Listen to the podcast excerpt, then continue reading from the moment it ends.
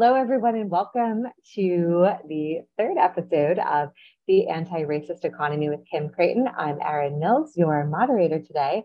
And the Anti Racist Economist is a podcast that Kim Crayton is dedicated to building a future that is supremacy, coercion, discrimination, and exploitation free.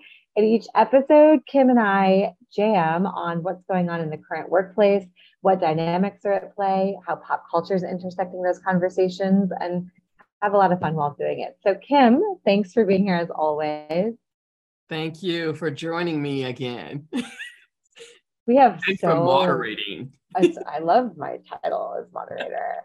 Very official. Uh, it, it's like you have to label it because otherwise, it's like we're having great conversations, right? I have to have some utility here. Um, so we have so much we want to talk about today. Yes. And I think the first thing we always generally love to do is just catch up with you and hear about the work. And recently you have decided to take on an entirely new sector, a new vertical. So tell us a little bit about that. I think we've we mentioned this a little bit in the last episode, but we're I've really kind of been honing in and, and figuring this out. Um, and it's the intersection. I want to sit at the intersection of um, tech and entertainment, but more so tech leadership and celebrity culture or celebrity or or um, entertainment leadership. So at the, the people who have the most access and most abilities to leverage systems, institutions, and policies that are um, designed to exclude the many at the expense of the few. In the benefit of the few, I take that back. Yeah. and beyond just making sense from a scalability perspective in terms of like which industry can influence the most what about the industry itself makes it ripe for your expertise Well, it was, I mean, every day there is a, first of all, every day there is a different story about the hills of entertainment. They're not new. Um, but what's different now is the fact that um, I have some solutions where I didn't before. Um, and because of, and it's what's interesting is tech is allowing us to see entertainment and celebrity in a whole different light. I mean, you look at people like Kim Kardashian, you look at, uh, I mean, that whole family that um, has been able to become million billionaires just based on social media, just based on influence, just based on celebrity.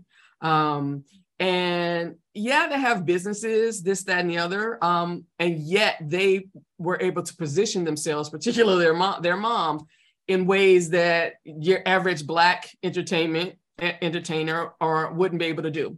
Um, and so then you look at the Harvey Weinstein.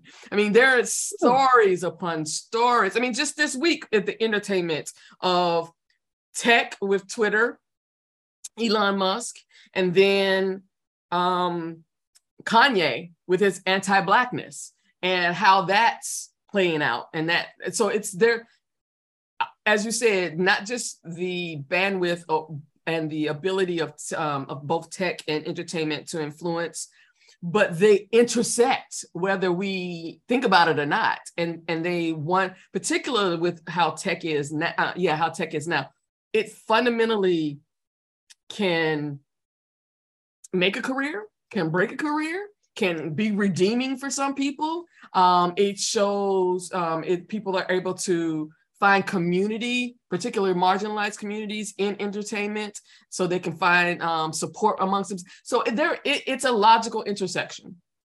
Really is i mean and tech enables everything like tech has enabled And That- that's one of the reasons I stayed in tech when I first started. That's why my doctoral degree is building, t- it's, a, it's, it's technology entrepreneurship, how to build technology businesses, is because it touches every industry.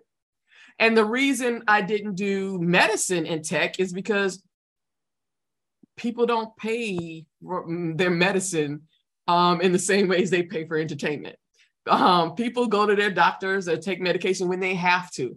People are proactive when it comes to entertainment. So um, that's another thing. Like even uh, I could do, you know, law the law in tech, but again, unless you need an attorney or you're, you know, we don't we don't um, that the law is not something.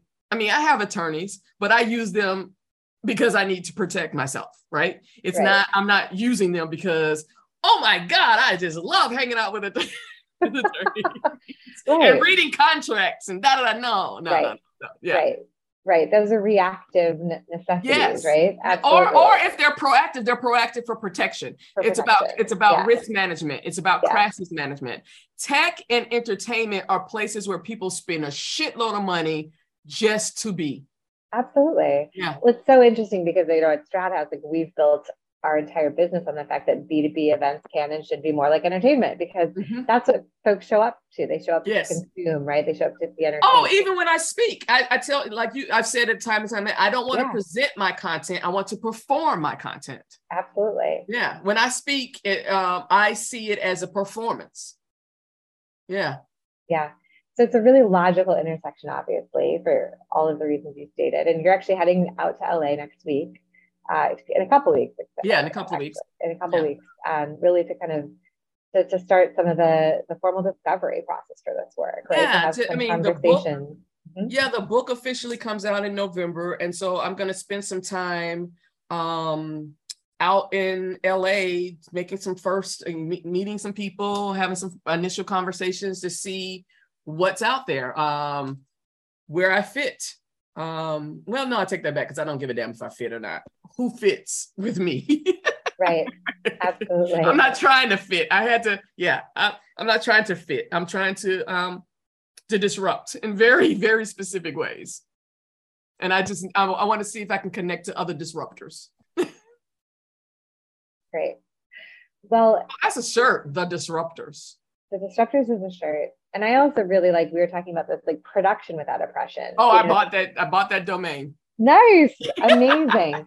but I mean, I think it's really going to be fascinating to see how this verticalizes because you know every possible industry can proceed, as you know, without oppression, and so that- you know certainly moving you know to values based uh, management, you know, across the board. It'll, it's I'm really exciting to see how how your discovery sessions go. And also, um, one of when you're talking about the shift, it is I'm Yeah. definitely because of bandwidth, and we just had this meeting, is I have to um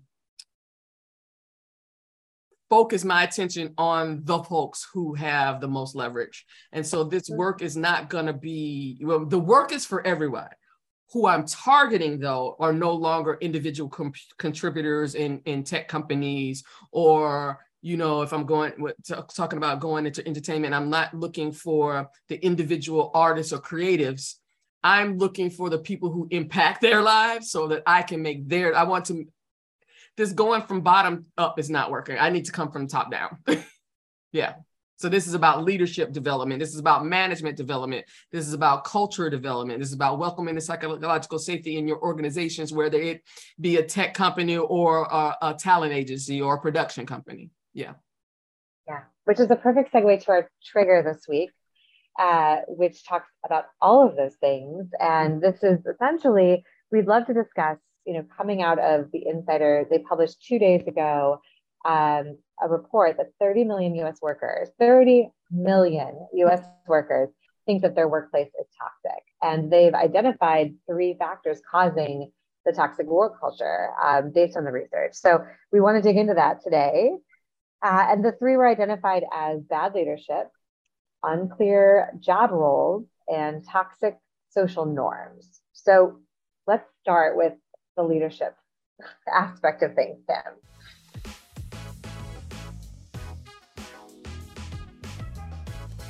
So, One Yeah. of the things, uh, just in the the the research, uh, so the Insider article references a research article, and I started research reading the article that they wrote, and one of the main things they were talking about was um, these they've you know they um, evaluated, they did peer review of all these different um, studies, and that's how they came up come upon this. And one of the things that's so interesting when they talk about leadership is that they only talked about their flag for me. They only talked about talk to CEO. They only looked at CEOs and, and um well they only referenced CEOs and CFOs, which is um, chief executive officer and chief financial officer.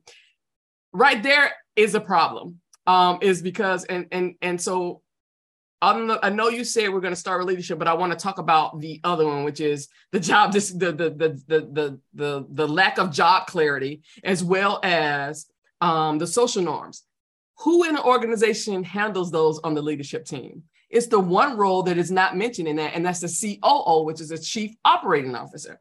And um, when I was working with my client, um, um, uh, one of my clients, and they didn't have tech was so you know when they first started they were going to be altruistic and they started with all these flat organizations.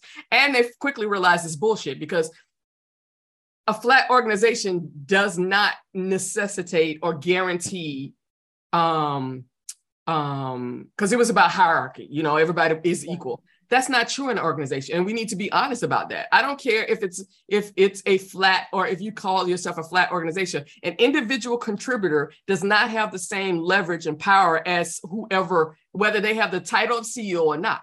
There's somebody who runs that organization so treating it that same way is problematic um, and it sets people up for failure. So when having these flat organizations, they opted, many said, oh, a COO role was when I was when my client was doing this um, this research because they didn't have anything. They were a flat organization. I was like, no, you and let me stop here because the reason you need the reasons flat organizations didn't work wasn't the concept that the flat organization on its on on its own was problematic. It's the fact that in any community, in any organization, there particular organizations, there are things that need to get done, and there are things that people who need to be accountable for getting those things done.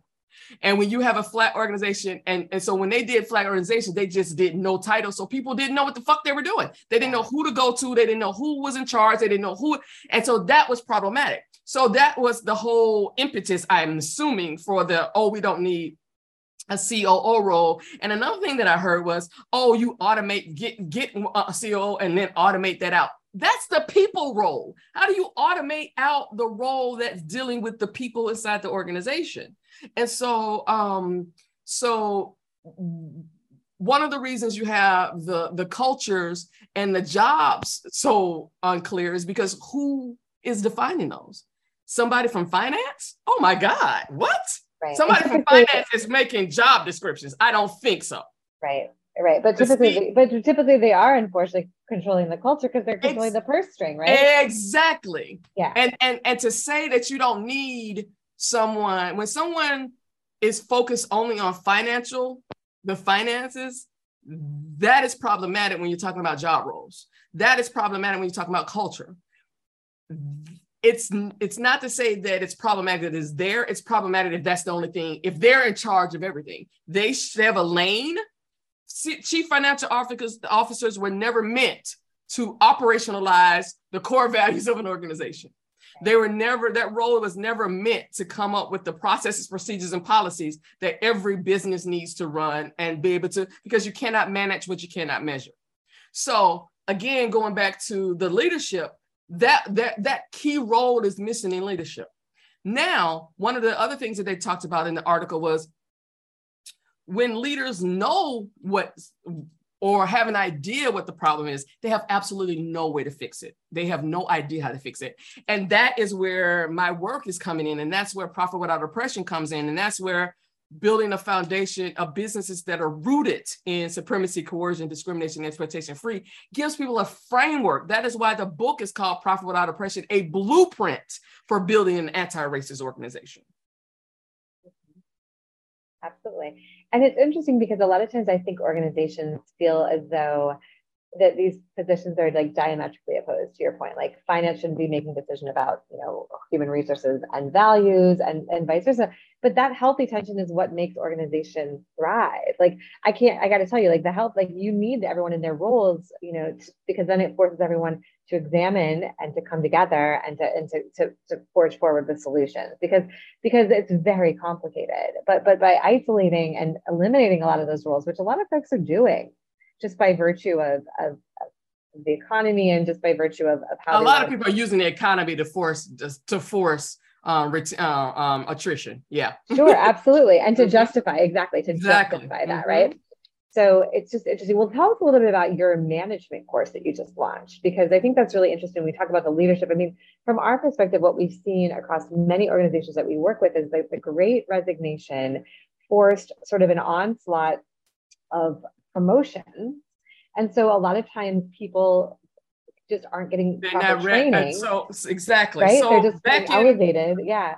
Back in the IBM days, right? IBM's problematic as fuck as hell, but but back in the IBM days, Exxon, um, Mobil, um, any bank, there was a management training process. If you decided you want to be a part of the management or someone tapped you, saw potential, you were put into a management pro, um, management training process. That meant that education was a part of what you got as an employer, an employee that has shifted. And that goes back to our last conversation about why the student loan debt is so high. Because how else are we going to get these skills now if organizations aren't are, aren't uh, aiding or even assisting in in getting and helping you gain these um, these skills? So even when you get a, a, a college credit, you know, um, a reimbursement for your job, that's still putting it on you. That's still you got to go out there. You got to do that instead of the organization. All the, I mean, it's easy for them to give money for them to send you to, to for you to pick a college, as opposed to for them to invest in this is what our culture is. These are what our values are. And I'm going to train you based on the values that we instill in, and we want to see propagated and move forward and, and blossom inside this inside this organization. That is what's missing. And so, like you said, all these people got uh, promoted because there was nobody in these roles. And yet you're held accountable for roles and uh, responsibilities of other people that you have no idea how to do. You don't even know how to navigate that these people used to be your peers. And now and so my the management training course is heavily research based it is heavily research based because what i want people to start doing because so much of management now is gut. Oh this is what i felt. Gut is problematic particularly for for vulnerable people in marginalized communities because your gut for people particularly of white folks your guts always harm us so what i want you to do is step out of your gut look at some actual research. And yes, research is problematic, it's biased. But what I what the training does is is look at what I want people to do is look at research. Look at and so I want this to extend out to everything. If you're reading a book, if you're looking at a um news or um news story, if you're reading, what I want you to do is so what they practice doing when they're looking at this these articles is doing something that these articles never intended. So the articles have, they come with their own bias from the researchers, but it doesn't matter if I have you look at, teach you how to look at the articles from, from the guiding principles, which is tech is not neutral, um, lack of inclusion is a risk management, uh, increasingly a risk management issue, um, attention without strategies, chaos, and prioritize the most vulnerable. And then when you overlay that with supremacy free, coercion free, discrimination free, and exploitation free. So I'm teaching you how to see things. I want to change your perspective. I want to help you change your lens. This course isn't about the, a specific company. It is a, just like the book, it's not about a specific company. It is a blueprint. It is going to be different in your organizations. But I, what I want people to learn is develop the muscle memory of how to manage the roles and responsibilities from of others from a um, guiding principles perspective, as well as a profit without oppression perspective. And so it's very heavily researched. We just launched the self-paced version if people want to do take you know again people some people like to work by themselves but it's ideal if you do the cohort version and the cohort version launches in january um, so we have two we have a safe self-paced and a cohort version and um and yeah and that's what that it, it's about getting people these skills which they're missing and at a fraction of the cost yeah it's so interesting you know we often take surveys of the clients that we serve, and we do a lot of internal events. And the number one always, because what do you want out of your next event? What do you want out of your next event? It's always professional development. It's always professional development. And, and, and, and exactly. And that's because no one ever does it anymore. It's done. It's gone. It's now on the on, on the um well all we've done is extend K through 12 to business. It's like you and so the the the justification for this for business was, oh, customers aren't, employees aren't loyal anymore. That doesn't, you want them to be, you want them to do their best in that job that they have. Forget about where they're going in the future. You want to give them all the tools they can use to do. So what are you, you telling me, as the folks say in the South, you're cutting off your nose to spite your face? Yeah, basically. Mm-hmm. You're not giving them the tools and skills they need to do the job well where they are because you fear that five years, two years from now, they're going to move somewhere else? I know it is really twisted because you're right. Most orgs are really happy to reimburse you. Here's a stipend. Yep. Do this, we'll pay yep. for it. But but they're not in any way being very prescriptive. Uh, they're not being prescriptive at all about it. They're they're basically washing their hands of, the, of your education, and it ultimately harms you because, uh, as you said, that maybe they will go learn a new skill and go go elsewhere based on what they learned. So it's a complete gap currently, and you know, uh, in the organization. And this is the first, um, this is the basics. This is the first of, I think there are going to be, I think there are eight sessions that I have because I get, uh, and I got to build those out next year. But yeah, I'm did, going diving really deep. This is just an overview one. I, you know, I'm an educator. I always got to do an overview, a, a beginning. And then I'm in this eight week course. Um, designed to be an eight week course, but self paced, you can take your time. Um, but yeah, it gets into all of those um, issues that I believe we need to have to create welcoming and psychological safety in an, eco- in an economy that's rooted, that is defined by knowledge that you need for competitive advantage, differentiation, and in- innovation. Is there is there one kind of very pervasive um, misstep or default among leaders today that you think is just continuing to feel this toxic work environment? Well, one is, and this is where my advising work is coming in. Um, a huge one is, and this is usually mediocre, unremarkable white dudes in leadership um, who want to do better, who want, who don't want to be making these mistakes. And when they make a mistake, I, I told a client this recently, I'm like, all y'all do is shit and walk away and leave it for somebody else to clean up.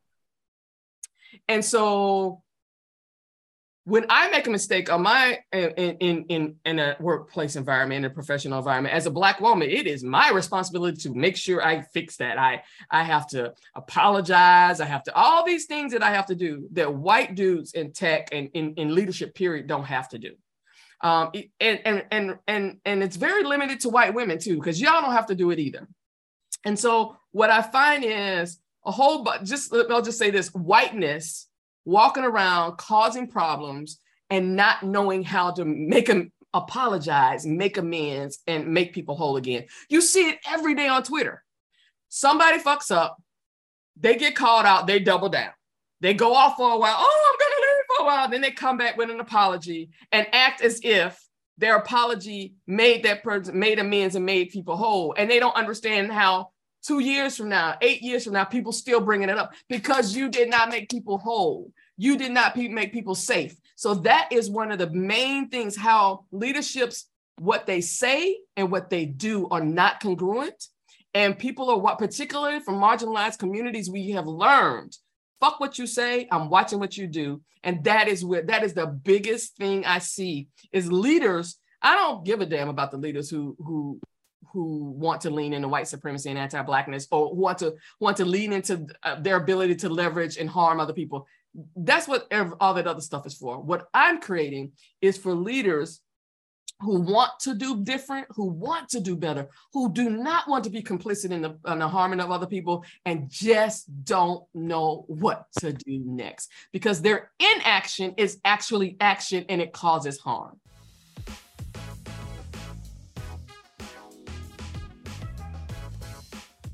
Let's talk about the next of these kind of three factors causing toxic work, work culture.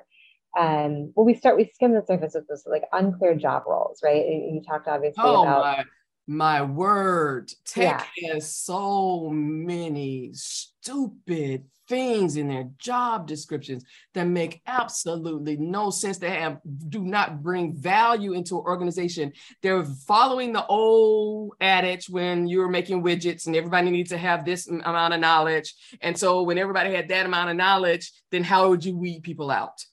That does not work. Um, So our job, so and and then the other duties as assigned. So we talked about that last week. That is problematic. It is people creating jobs for other people and they don't know what the let me stop that. I'm not going to say jobs.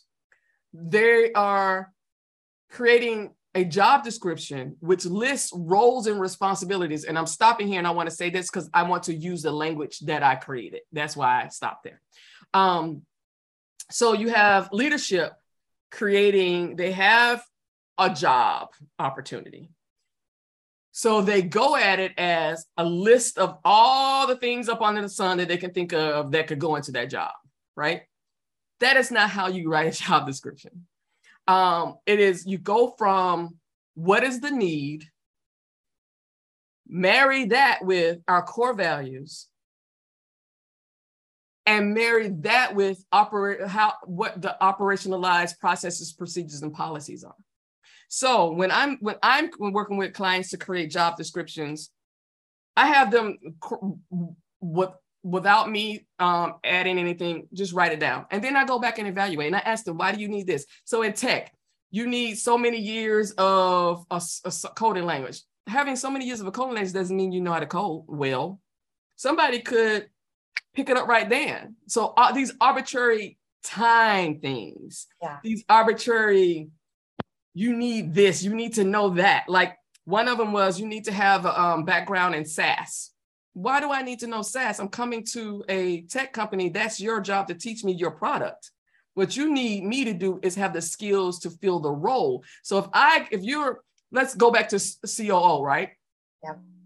I would, perf- I would hire uh, a a if there's a, a a person who's been who's never had the role who let's say um, worked as a, a bar manager in, in, Vegas. Oh hell yeah, they getting to see because they know how to schedule, they know how to buy um, buy liquor and right in time, they know how to handle customers. They know that is you're looking for skill sets. You're right. looking for some what what about their so in the in the knowledge economy, you are hiring people for their lived experience, not for a list of skills that you made up.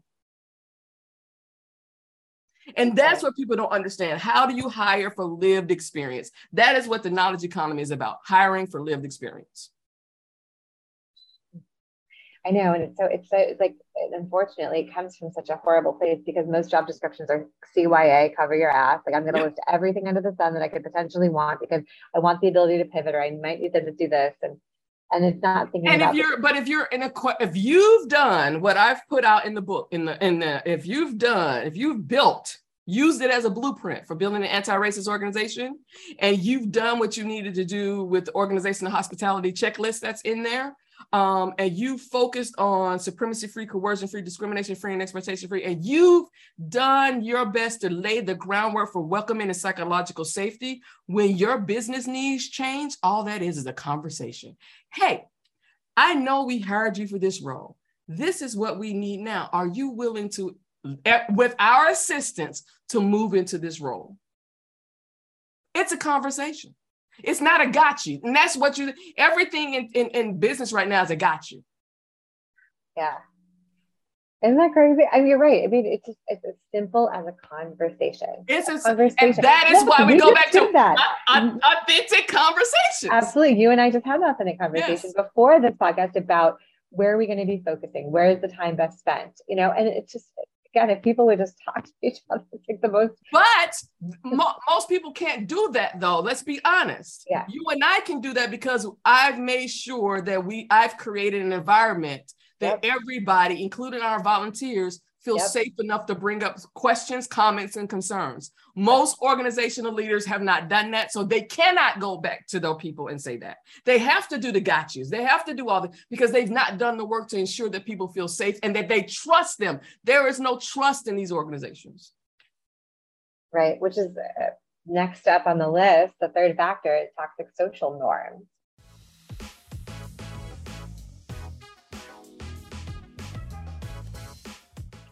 Which is a result of bad leadership, of course. But I think one of the things you and I were talking about before the show is that these toxic social norms are perpetuated by these predecessors. So even when there is something, oh, think about um, think about move fast, break things.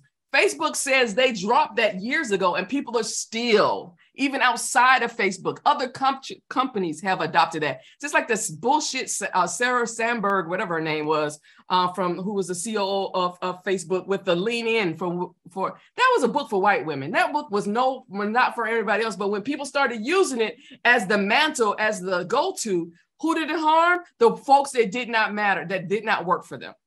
Right. Yeah. And, and but we made we set an yeah. expectation that I would never be able to reach because of we set an expectation based on whiteness. Right.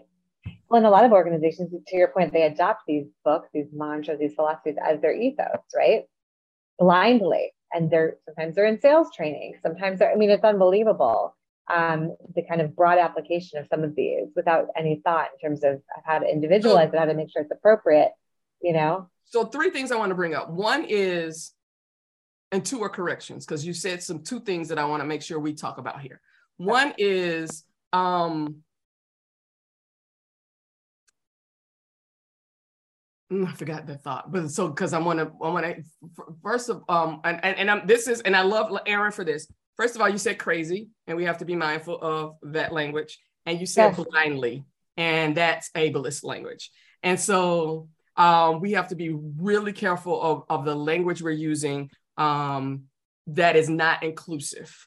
Right, um, absolutely. And, and and and and I do it all the time. I, I still do it. Um, and I wanted to make sure we caught it here so that mm-hmm. people, because you know I'll do this in our meetings anyway. But I wanted to make sure we caught it here. But again, okay, so let's go back to welcoming and psychological safety. Yep. I can say that to you because you trust me.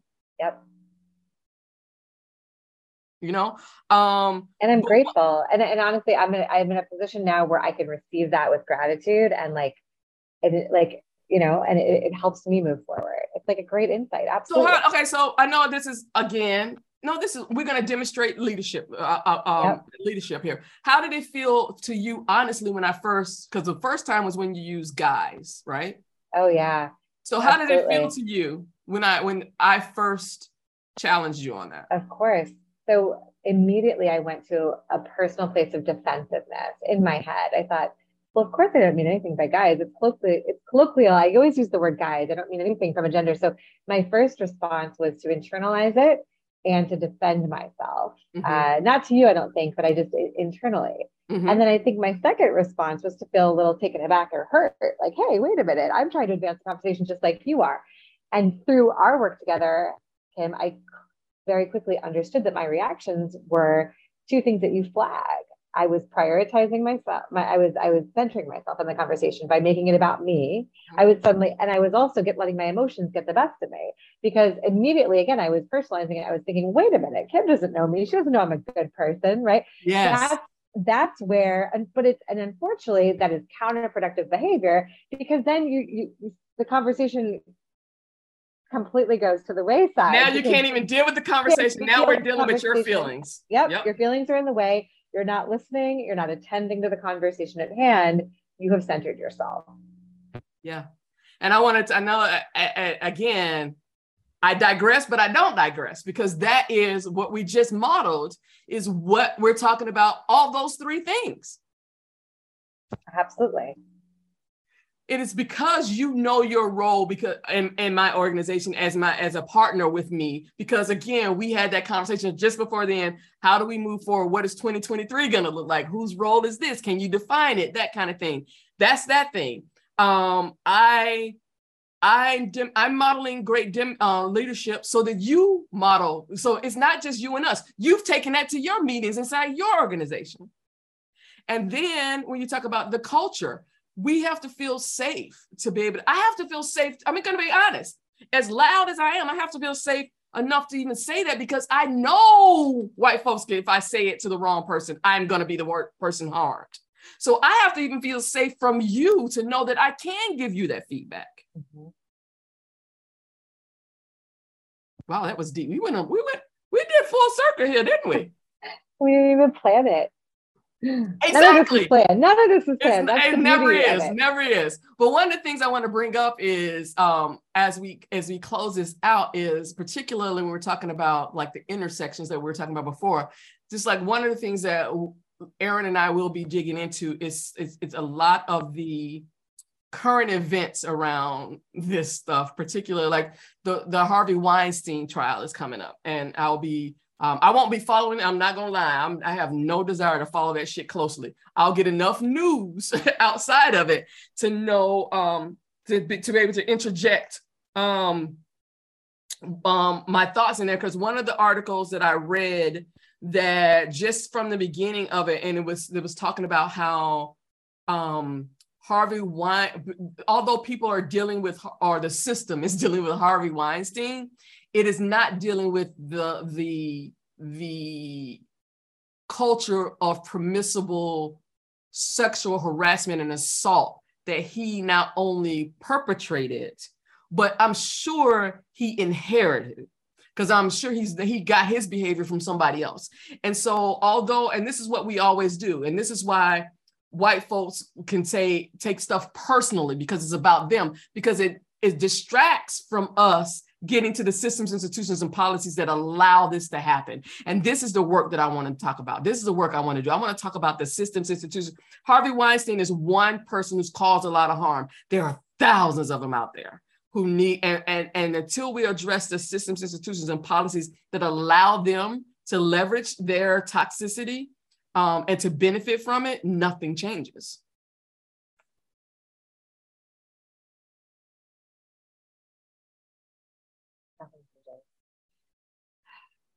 I can see the wheels going. yes, like... I know.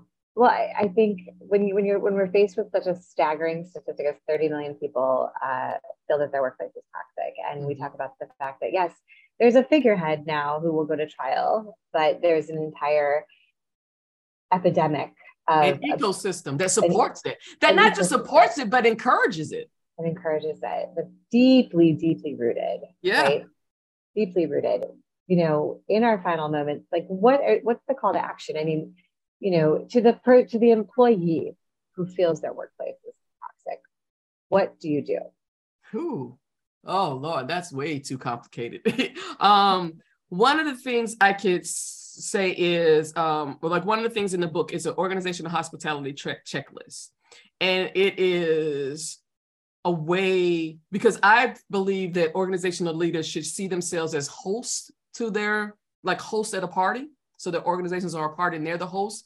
And so, as a great host, you center your guests. You don't center yourself, and that's what we're doing currently. We're the host is centering themselves. The party is all about them. Because even go, let's go back to my launch party a few weeks ago. That party was all about me, but I did everything I could to make sure there were name tags there. I mean, there were um, pronoun pins there. There was food there that people could eat. There was something to do. I mean, so I took, although it was a party to celebrate me, I wanted to make sure that my guests felt comfortable in celebrating me.